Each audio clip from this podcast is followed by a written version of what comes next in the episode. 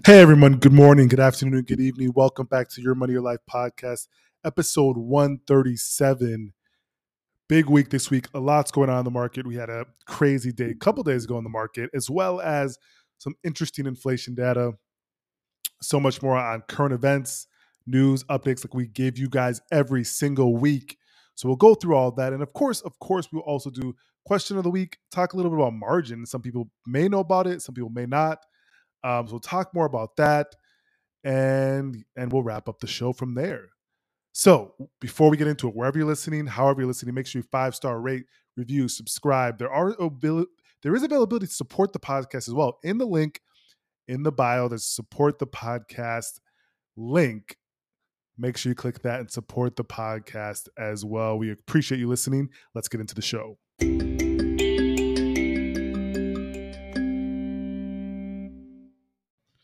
All right. So, an update on the market and inflation talk. We had on Tuesday, I believe, um, kind of a crazier trading day. So, we'll back up and show you what happened.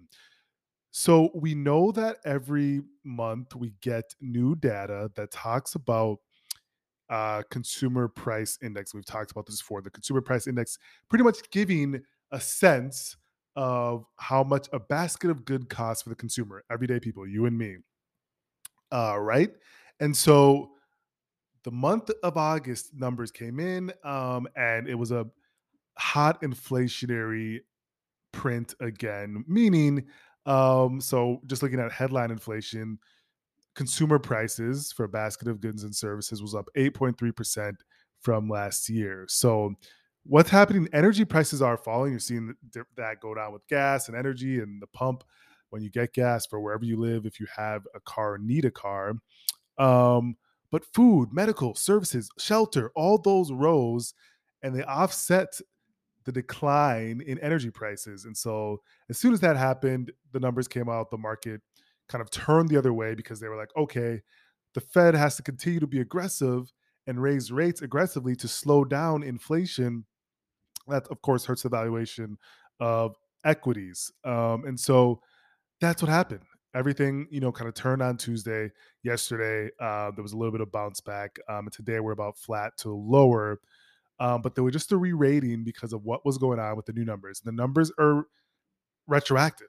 The Fed is doing uh, things now, and that those numbers aren't haven't fully trickled into the economy. They will, right? If you look out a year from now, the, Fed survey showed that a year from now, people expect 5.7% um, annual, annual year over year increases in inflation. So that's a little bit lower, but it's nowhere near the 2% goal that the Fed has. Um, so that's what happened. And that's what we're seeing in the market. But again, investors are, are especially, you know, younger investors are taking these opportunities to align in devalued um, equities that have chances and will rebound. Devalued equities because of the current environment that will rebound. Um, and so that's what you're seeing currently in the market. Uh, if we go to current news and more current news updates of the week, I guess businesses are buying back their shares by the billions because a new tax is going to hit buybacks. Yes, so we had Comcast, Johnson Johnson, T-Mobile, Starbucks. They all announced plans to buy back billions worth their shares. Um, we, as you know, companies regularly buy back their shares to reward investors, boost the stock prices with available cash. It's called share buybacks. They do it plenty of times. Because President Biden, in, in his Inflation Reduction Act, he's going to impose a 1% tax on buybacks from large corporations beginning next year. So, as companies are trying to enact those buybacks now um, and get those done before that 1% tax hits. Man, they really care about 1%. I guess if you're talking about billions, 1% is a lot, right? Um, so that's what's happening. Also, Ethereum, for going back to crypto, we haven't talked about crypto in a while. Still believe in the long term for people that are, you know, still holding. I know everyone that was just in it for the hype has left and they'll come back after crypto winter. But for the people that are still interested, Ethereum has forked. Um, it's very technical speak but um, Ethereum pretty much did a fork. Um, they did a really complex technical um, technical procedure that um, is too technical to get into, but honestly, it, allows it to move from a, a different system. Um, and it was a big, it's a big, big deal. Um, they went, they launched a proof of work system and, and they're going to fork. Um, they have already forked. Um, so they're moving from proof of work to proof of stake. And you know that's it's a big it's a big deal. They kind of did a, a huge huge transaction so that's something to watch for. Netflix for those of you still watching there's some good shows on there. I had to put some to my watch list. Uh new narcos came out. There's this new documentary that we started last night that looks good. But they estimated that an ad supported tier that they're going to launch this year have a few months to do it will reach 40 million viewers by the end of 2023 this is fresh money, fresh. They're gonna they're launching their ad supported tier, and they think it's gonna get to 40 million viewers by 2023. It's a huge number, huge number of viewers, but they are launching, launching away, launching away for their viewers. Rent the Runway. I don't know if anyone have used Rent the Runway. I've mm. never, but I know it's very popular, especially uh, uh, among young women. It's falling out of fashion apparently because the popularity is kind of fading because they're going to cut a quarter of their staff um, and they think that the seasonal demand has been dashed um, and it's falling out of favor. So they they had a record in revenue of 676 million um, but it and it shrank its quarterly loss from last year but that didn't keep the stock it's down um, it tanked nearly 40% yesterday. Wow tanked nearly 40% uh, a few days ago and they're cutting staff they're subscribers have dropped. It's not looking good. It's not looking pretty. And I think a lot of that has to do with the pandemic. If you're renting and sharing and people don't want to do that anymore. You're sharing clothes with someone else. You don't know what they I don't know how they even do it. Um, it's not looking good. Um, back to Twitter news. We haven't talked about Twitter, Elon Musk in a while. It's still going on. The the legal battle is still raging forward. But shareholders had to vote and they approved Elon Musk's $44 billion acquisition bid but Elon is still trying to ditch the deal.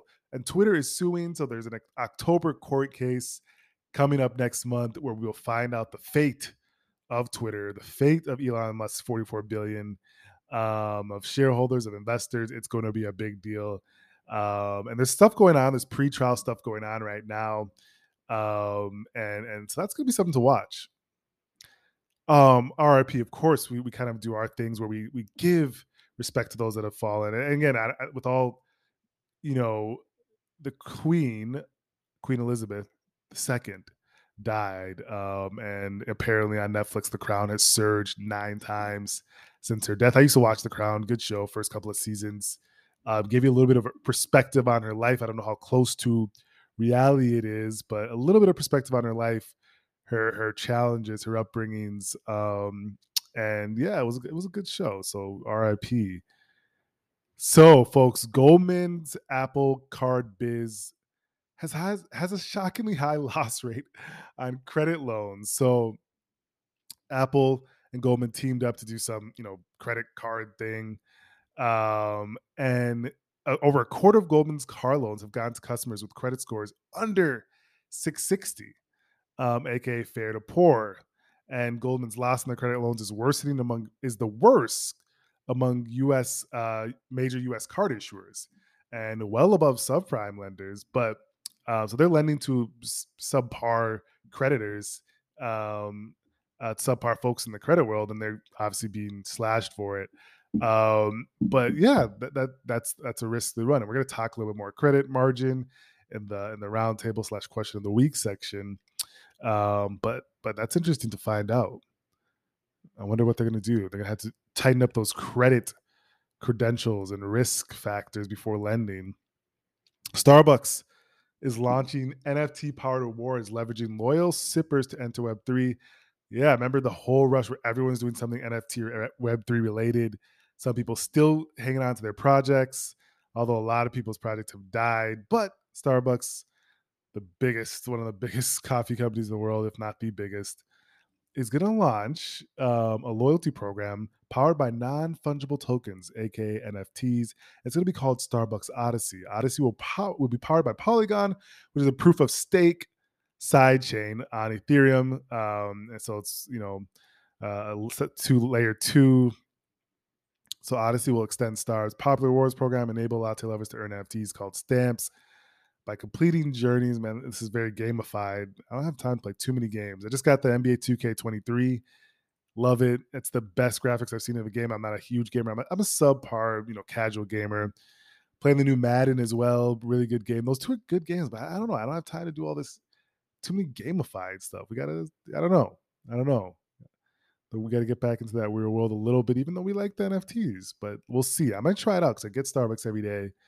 Um, so I have to see what that loyalty program is about. How do we get into it? It says users can redeem stamps for exclusive appearances like virtual espresso martini, and making classes and trips to Costa Rican co- coffee farms. Okay. All right. So yeah, it's a, and also you know of course sales have slumped for these NFTs and practical applications, but Ticketmaster's using it. eBay is still using it. A lot of people still embracing it, even with the slash. That tells me that they're committed to their products and they believe in long term viability. I was listening to the Fanatics um, CEO Michael Rubin talk about what they're planning to do in the NFT space and digital collectible space as well. So it's not dead just yet. It's not dead just yet. You know who also isn't dead? And we do not want her to die, of course? Cathie Wood, the famed growth investor, maybe infamous nowadays. Um, she said that there's deflation. She's calling for deflation and saying the Fed should stop their aggressive rate hikes and stop destroying the valuations of growth um, equities. And she said, no, we have deflation. Tech price pressures, we've peaked in inflation. Price pressures are coming going to the downside. She saw also had support in this call from Jeffrey Gundlach, who's the bond king and manages billions, as well as Elon Musk, who's the richest man in the world, saying that they are in the camp that we have a decline in prices and they're worried that the Federal Reserve might go too far by raising rates too aggressively.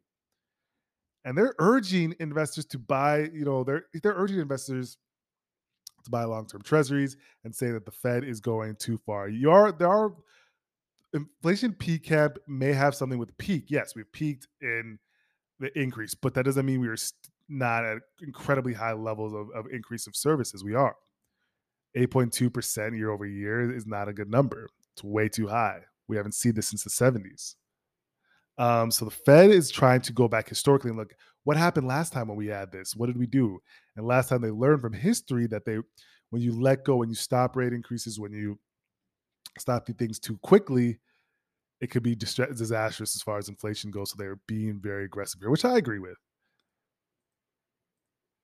Growth stocks, equities will recover, but you're not going to get a recovery in these increased consumers' prices, which is way out of whack, way out of whack. Folks, that's what we have for news today. A lot of news. We'll be going to the questions of the week roundtable section next.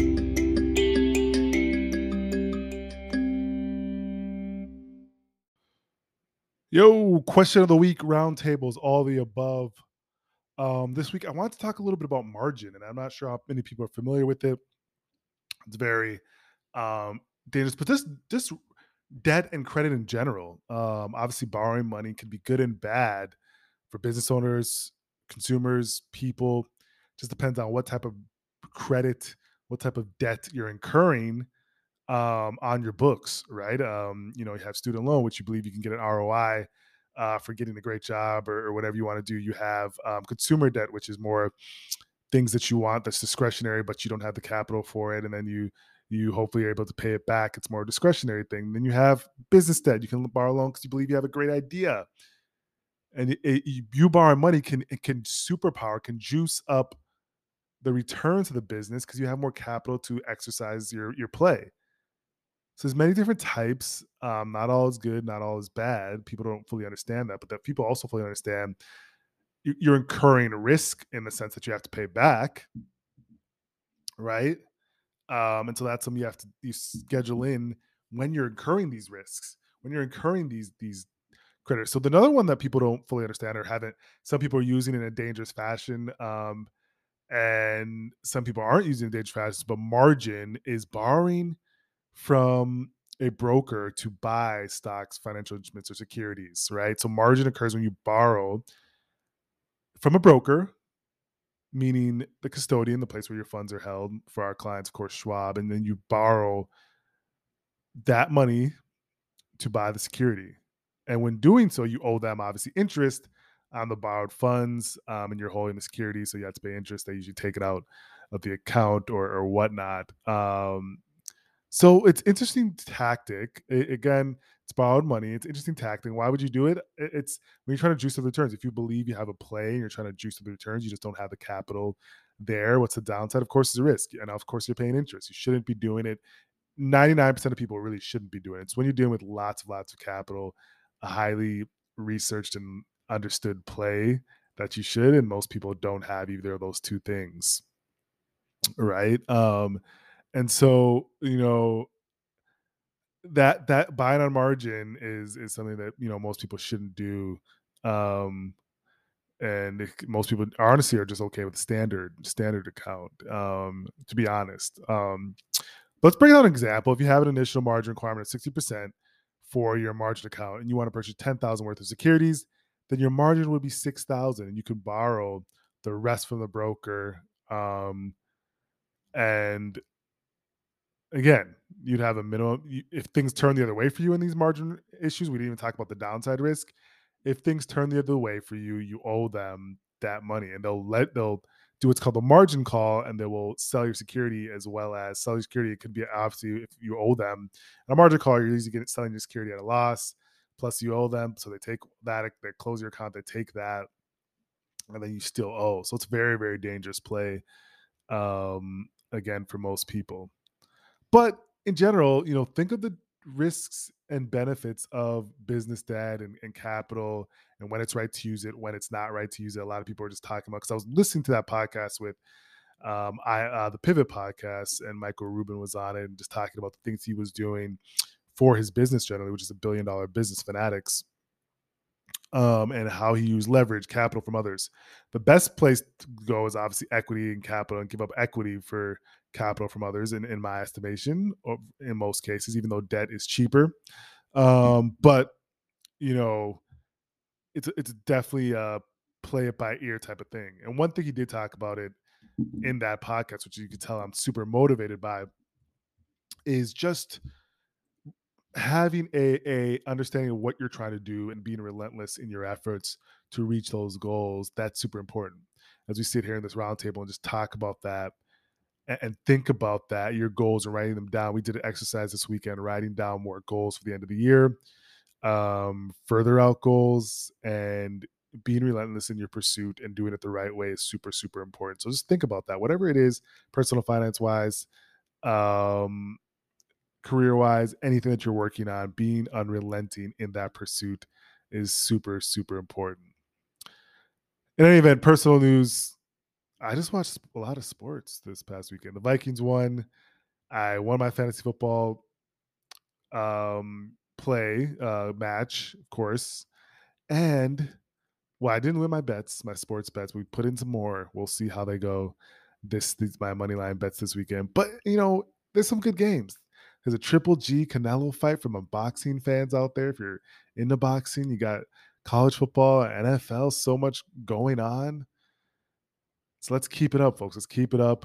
And we will talk to you next week. Thanks for listening.